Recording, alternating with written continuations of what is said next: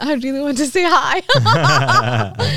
no, say no, hi. no, no. No, I'm not going to say hi. You don't deserve my hi.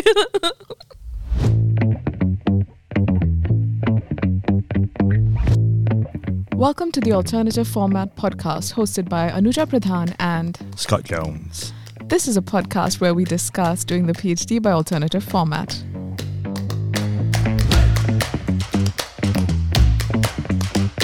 In this episode, we hear about the supervisor's perspective on doing a PhD by alternative format. So we're going to discuss who might be suited to this kind of PhD.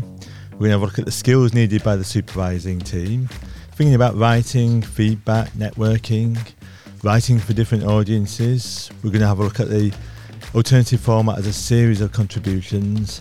And we're also going to have a think about institutions and the way they've styled these PhDs by alternative formats, and some scepticism around it, as well as the benefits from undertaking this approach. We thought it might be useful to have this other perspective uh, so that students can hear from those who have experience in supervising PhDs in general, but also particularly PhDs by alternative format, and also examining these PhDs, right, Scott? Absolutely, yeah. So we're talking to three supervisors: Professor Emerita Margaret Hogg at Lancaster University, Professor Maria Piacentini at Lancaster University, and Professor Finola Kerrigan at the University of Birmingham. They were really kind and gave us their time, so thank you so much for that, uh, professors. And maybe we can begin first by hearing Finola discuss who might be best suited for the PhD by alternative format. I think that if you're really um, careerist, Yeah, uh, if you're very careerist in a very narrow understanding of what an academic career is, and you think the most important thing in life is to publish in certain journals, and then that's it. Yeah. Then maybe maybe it's good for you, right? If because that's the thing you focus on, that is it. How to crack this journal, how to write in the style for that journal, that's it. But I think you might. If that's if you're really early and you haven't had exposure to the wider academic field and stuff at that point, I think you can become blinkered in terms of what our job is and how you evolve as a researcher and how you find your place and all that kind of, I mean, hippy dippy yeah. kind of stuff that I appreciate a lot. So I think that's that's the danger. I think Finola raises some really interesting points around perhaps the instrumentality of doing a PhD by alternative format. And there's this almost inescapable truth that there might be some need to publish, you know, we're entering, most candidates are going to probably enter an academic career, the need to publish articles or start developing the skills to publish articles. Absolutely. I think we discussed this a little bit in the first episode, uh, but Finola was kind enough to give us the most sort of pragmatic answer. We also asked her to be a bit more skeptical or, um, I don't know, to situate this within, you know, wider academia and what is expected from new PhD candidates. And uh, she was kind enough to give us a very honest answer. Absolutely, and and listening to Finola, it made me think about, um, I, I reflected about what I did. Like, I thought this is a really innovative approach to doing a PhD, but equally I thought it may reduce, it's pragmatic as well. I was hoping to get publications, hoping to think about my future career, and perhaps how do I reduce the anxiety and stress around that? Finola also makes a good point towards the end about, you know, sometimes you may develop blinkers almost. Yeah. Um, And we were talking about another potential, not, not issue, but something you might miss out on if you do a PhD by this format, which is actually getting the opportunity to write a book. Yeah. Because in the marketing or the management discipline, um, a lot of times articles are considered to, um, I don't know, be more important for your promotion criteria, for your, you know, yearly evaluation. So if you don't write that book during your PhD, when are you really going to write it? Yeah. We're still a little envious, aren't we? A little bit, I think so. yeah. Yeah. Absolutely. And this isn't a solo journey. We've emphasised in earlier episodes about the skills and the need for to collaborate and work with supervisors. So we're going to hear from Maria Piacentini, who's going to tell us a little bit about the skills needed by the supervisors. There is something about communication, because you need to be open, adaptable and able to communicate really clearly in both the written and spoken word. So I've talked a lot about how you, so much goes on in the meetings. So much goes on behind the scenes, doesn't it? In terms of the conversations, et cetera, the defending ideas, developing ideas. And I think there's so many elements to this is about thinking about expectations, but revisiting them. So really having good communications that you can go back and forth and go, remember we talked about this. Is this yeah. still the case? Do we still feel this? Are we still, you know? Um, and then when the writing comes in, you know, ultimately the PhD supervisor is training somebody else to be an independent researcher. And so writing is a really big part of that. But it's about the independent, it's about Scott's writing, not Maria's writing or James's writing. So it's how do you, how do we help Scott develop his own writing style that's his and not ours? Um, and it's trying to think about how we communicate in a way that works for the student and provides the adequate space for the supervisor to guide the process, contribute. And I think I talked already about adaptability. For the PhD by publication, you need to be really adaptable. Everybody, everybody there's there's no room for, you know, if, if somebody knows that they just really like a fixed way of doing things and on a fixed plan, this probably won't work for them. Yeah, some super points there by Maria. I really like this idea of, and we talked about it earlier, I think, Anuja, in the earlier episode about this idea of it not it being flexible, and the guidelines also being a little bit flexible, like to include perhaps a methods chapter or in, include an extra paper or or an alternative format. But this idea that I think Anuja and I's story, we didn't set out knowing we had these three paper journey, but through that dialogue and support with supervisors, developing that. And uh, Maria's point about communication was also really excellent. You you know, you need to have good communication with your supervisors, regardless of which way you're doing your PhD. But I think you need a slightly different style of communication when it comes to this type of PhD, because you're also co-authors at this point. Yeah, absolutely. And Maria mentioned the meetings that you have as well, and the opportunity to discuss ideas and build trust, I think, is really important as well. And we're going to hear now from Finola Kerrigan, who's also going to talk about the skills that supervisors need. I suppose when you're doing your PhD anyway, like, your supervisor should be thinking about, well, where could this end up and, you know, whatever. But if you're doing by publication, you don't have any time to waste. You can't say, well, let me try this one, and if they don't like it, we'll redo it and we'll try that one, and that, because you just don't have time.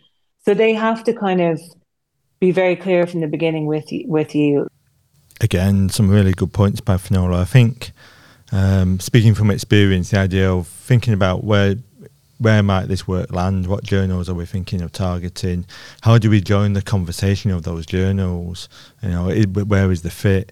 And in my perhaps an own naive experience at the start of the journey, I, I wasn't too sure. But again, working with the experience of the supervisors, guiding, discussing as well, and having your own input and authority to say, I think it would really fit in this particular article or this journal outlet is really important. And as Finola said, it's really helpful if the supervisor has had experience of publishing in that journal, right? Because they can help you then really decide whether this is a good fit or not a good fit.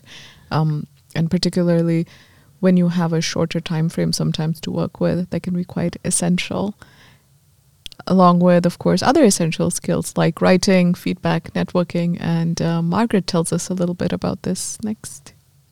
And just so you're aware, the audio quality coming up isn't great. I think there are two things you, that you're after your, your students doing. First of all, baby steps in terms of writing. So you, first of all, you do a conference, get some feedback, learn how to deal with the feedback, both mentally and emotionally, as well as, you know, what you're writing. But the other part of the thing that you're really encouraging your student to do is go out into the field and start developing their networks. yeah, really important points raised by Margaret there. We talked, again, Margaret mentions baby steps, and we talked about, that's exactly right. I remember doing a, a social sciences conference at Lancaster University.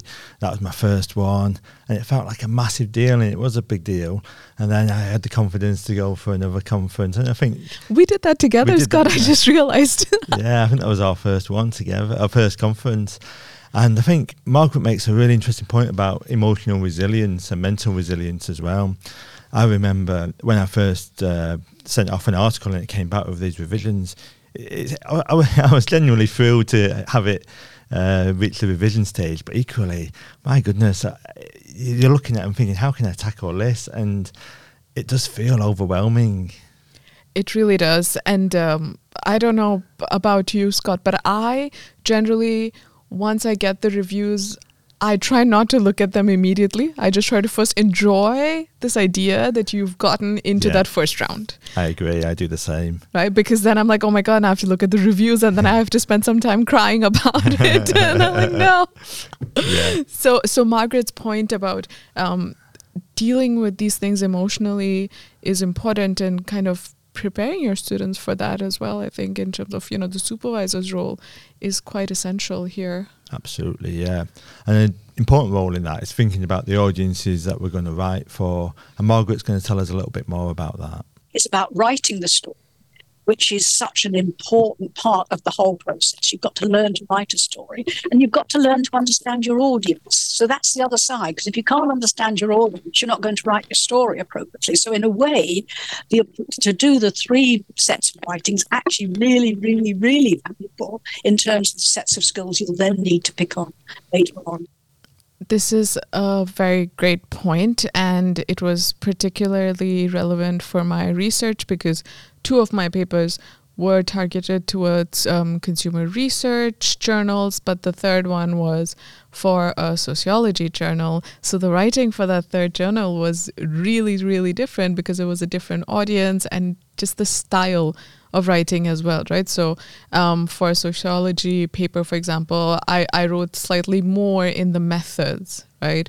Um, and then the way in which I showed the data analysis was a little bit different. I put in a bit more in the context as well. So it, it was a useful experience for sure, because it helped me learn to write a different way. So Margaret is very correct about this point of you have different audiences and you need to keep that in mind. Yeah, I share a similar story where I um, had three papers at kind of marketing, uh, two papers at marketing theory, who are quite crit- you know critical marketers, and then I write for another journal where it's very managerial, let's say, and all of a sudden I'm an academic and I'm having to write these managerial implications. What does this mean for business, and how does business, what does your theory uh, mean for for Netflix or these other binge companies? So it was really, yeah, it's a totally different approach to writing, and writing to that, uh, writing in, joining that conversation of that journal, I think is really important.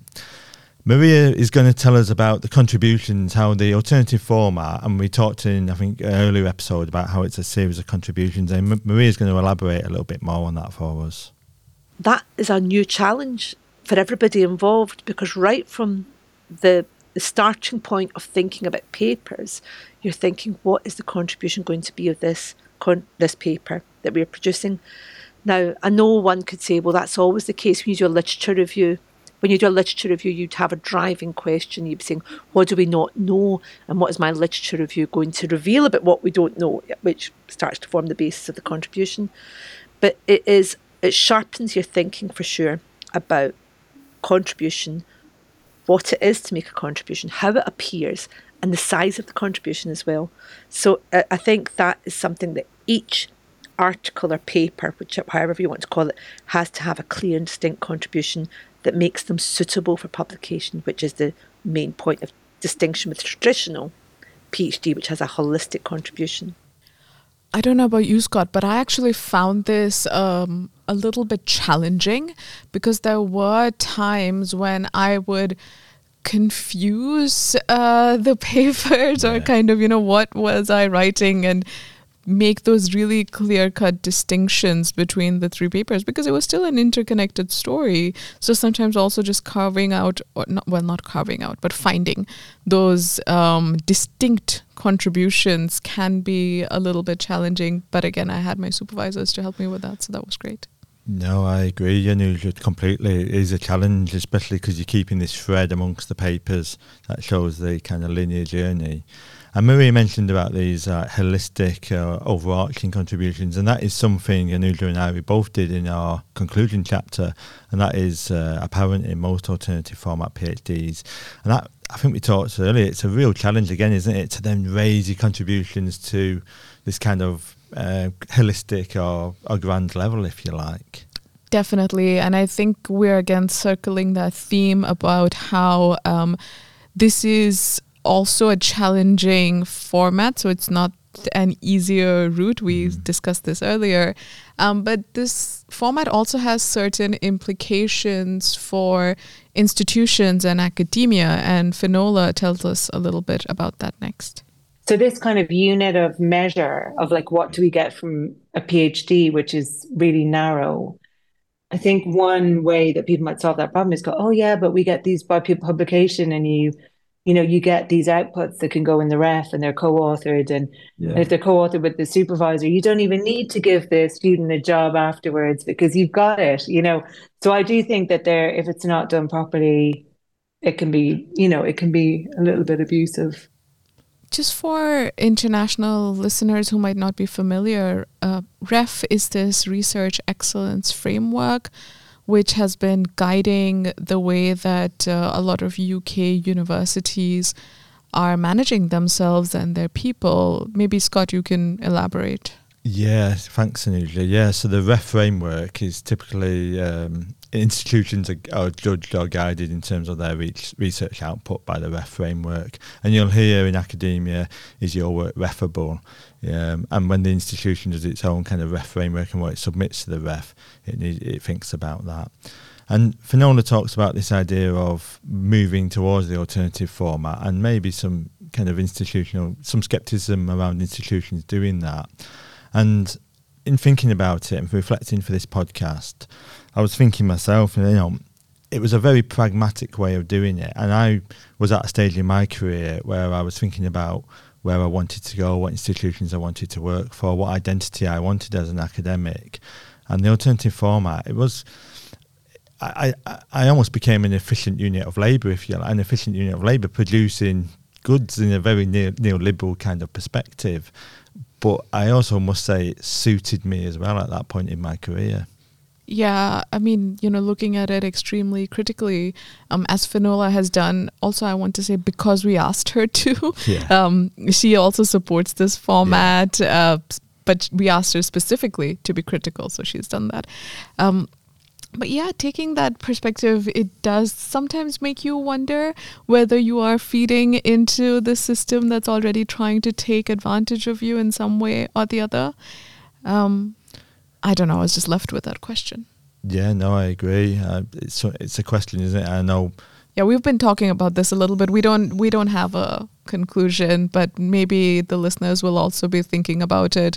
Um, what I was thinking was, you know, everybody's selling their soul, you have to a little bit. So it's like some people are working for Monsanto and other people are working for Disney yeah. or Apple, you know, just doing it differently, which is an extremely cynical way to think about it now. Um, so, so let's continue this sort of skepticism with the next little soundbite from Maria. Some of the skepticism might be linked to that idea of supervisors being seen to take advantage of students, right? You could counter that with, well, writing with a student has always been there and it's always been a thing. So that's the kind of thing. But I think it's, um, I think it's dissolving, or it's definitely shifting, and it's. Def- I mean, I think I think my only count- counter to the skepticism is just like not to embrace it too wholeheartedly. Some again, a really interesting point. We are seeing more P H Ds by alternative format, and we are, and scepticism, and rightly so, will continue to foster around that. But Maria mentioned the the, the, the inescapable truth, really, that most candidates now, if you go for a job, um, attend, uh, assistant professor job or a lecturer, you will probably see that they want a PhD, maybe with a paper in development or a paper. Whether that is right or wrong, that is the, the system we're moving to. Yeah, so so while there is that skepticism, this is also a very pragmatic decision that I think we have to make. And um, there are some benefits to making this decision, right? So Maria talks a little bit about that next. One of the big benefits of doing it is job market readiness. Yeah. You know, well, there's lots of benefits, you know, developing skills of writing, argument development early on, focus, et cetera. But being ready for the job market is really important. It's a huge benefit. And because we don't really have research assistant model and postdocs in our field, then this is a way for people to be ready to go out there and get a job. So I think that's the reason why it's going to be popular. Yeah, job market readiness. So the idea of you might have publications in the pipeline or out of your thesis, there might be publications there for you to publish. Or in my case, I'd published a couple along the way. And I think in the first episode I mentioned I was already working in academia. So why did I do it this way then? Partly was to think about career progression, uh, moving to other institutions, perhaps more research focused. But Maria mentions job readiness there. And we talked a little bit earlier as well about It, it, when you get a job, it is quite different, isn't it? Uh, and Maria recognises that, obviously. I don't know if you've any thoughts, Anuja. No, I, I don't know. I was just thinking about this conversation we had with Maria about yeah. uh, how, while this format of the PhD trains you towards certain aspects of the job, right? But but still, I think overall the PhD programs that we have don't a lot of times train you sufficiently for what's coming up next, unless you've had that experience in academia, right? Unless you've been yeah. lecturing in academia previously. So uh, you go from, you know, not having done either any teaching or like maybe taking some tutorials, because in a lot of U K universities, if you don't have a PhD, you can't do entire lectures. So so you go from doing these one-hour tutorials to now you're expected to give two to three-hour lectures, you know, make a lecture plan, be responsible for an entire course. And yeah. um, you're plan, just not trained in that. No, plan, deliver a whole module, uh, mentor new staff, yeah. Yeah, so it's important at these times to try to find some opportunities maybe to get this experience. So I want to go back to a point that Margaret made earlier about networking, right?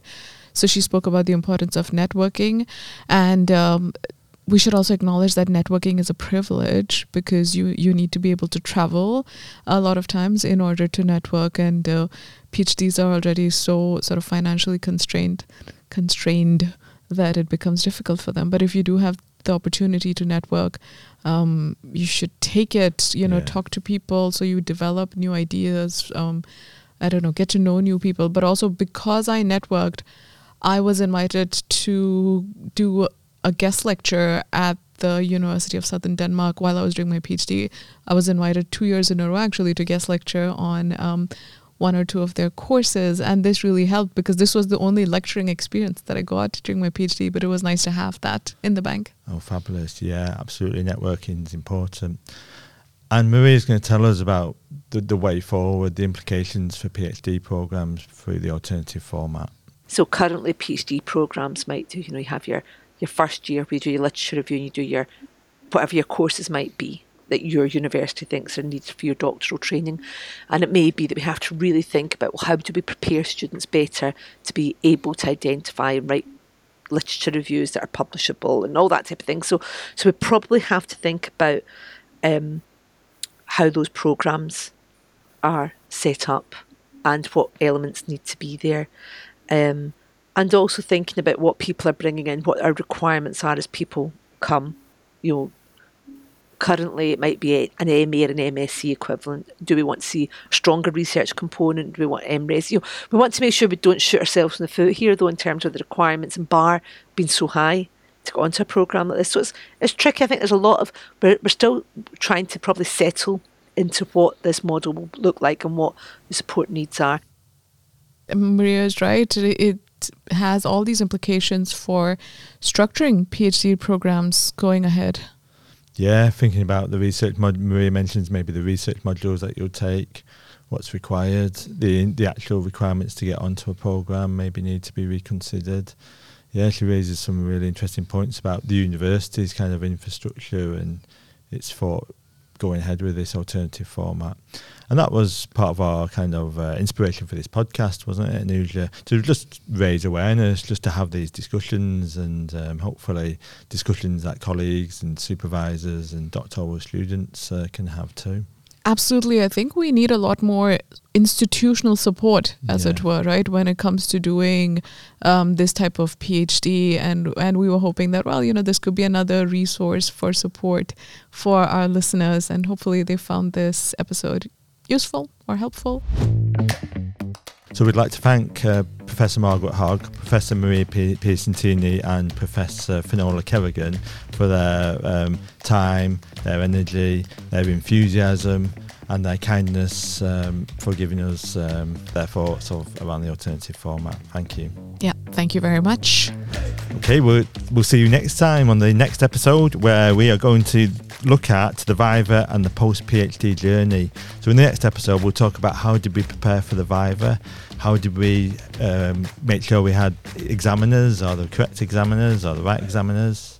We're going to have a look at how our Vivas went themselves, and we're going to have a look at the post-PhD journey after the Viva.